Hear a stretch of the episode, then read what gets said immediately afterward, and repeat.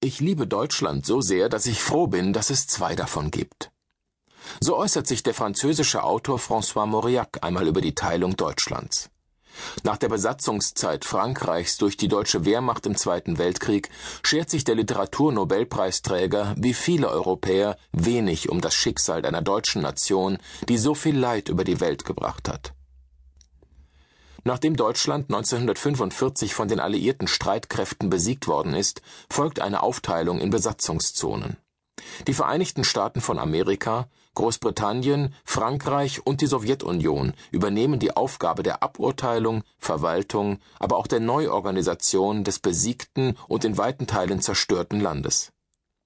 Die Briten stehen Schleswig-Holstein, Hannover, Westfalen, Teilen der Rheinprovinz, der Freien Hansestadt Hamburg und anderen hauptsächlich im Nordwesten Deutschlands liegenden Landesteilen vor die US-Amerikaner verwalten Teile Hessens, Badens und Württembergs sowie des Freistaates Bayern.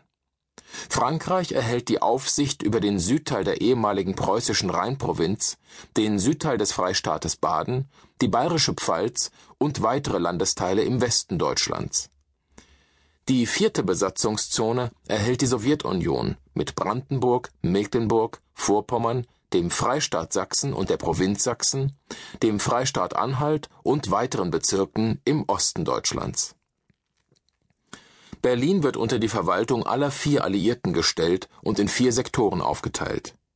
Inmitten der sowjetischen Besatzungszone gelegen, soll Berlin bald ein Symbol ohnegleichen für die Welt werden. Der deutsche Staat ist nach dem Krieg nicht untergegangen, wie man als Zuhörer nach dieser Beschreibung glauben möchte. Vielmehr ist er de facto handlungsunfähig. Die Gründung einer Bundesrepublik Deutschland sieht sich in der direkten Nachfolge der deutschen Staatenkonstrukte seit 1867. Staat und Territorium sind dabei nicht ausdrücklich gleichzusetzen. Tatsächlich tritt das Saarland erst im Jahre 1957 der Bundesrepublik Deutschland bei, nachdem es lange Zeit unter französischer Verwaltung gestanden hat in einer Volksabstimmung entscheiden sich die Saarländer 1955 zum zwei Jahre später erfolgenden Beitritt.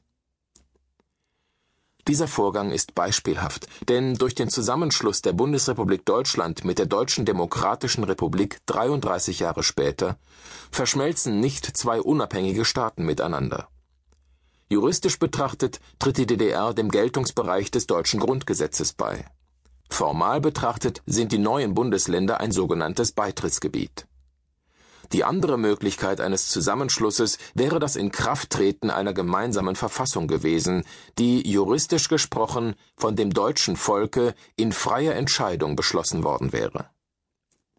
Aber es muss 1990 schnell gehen.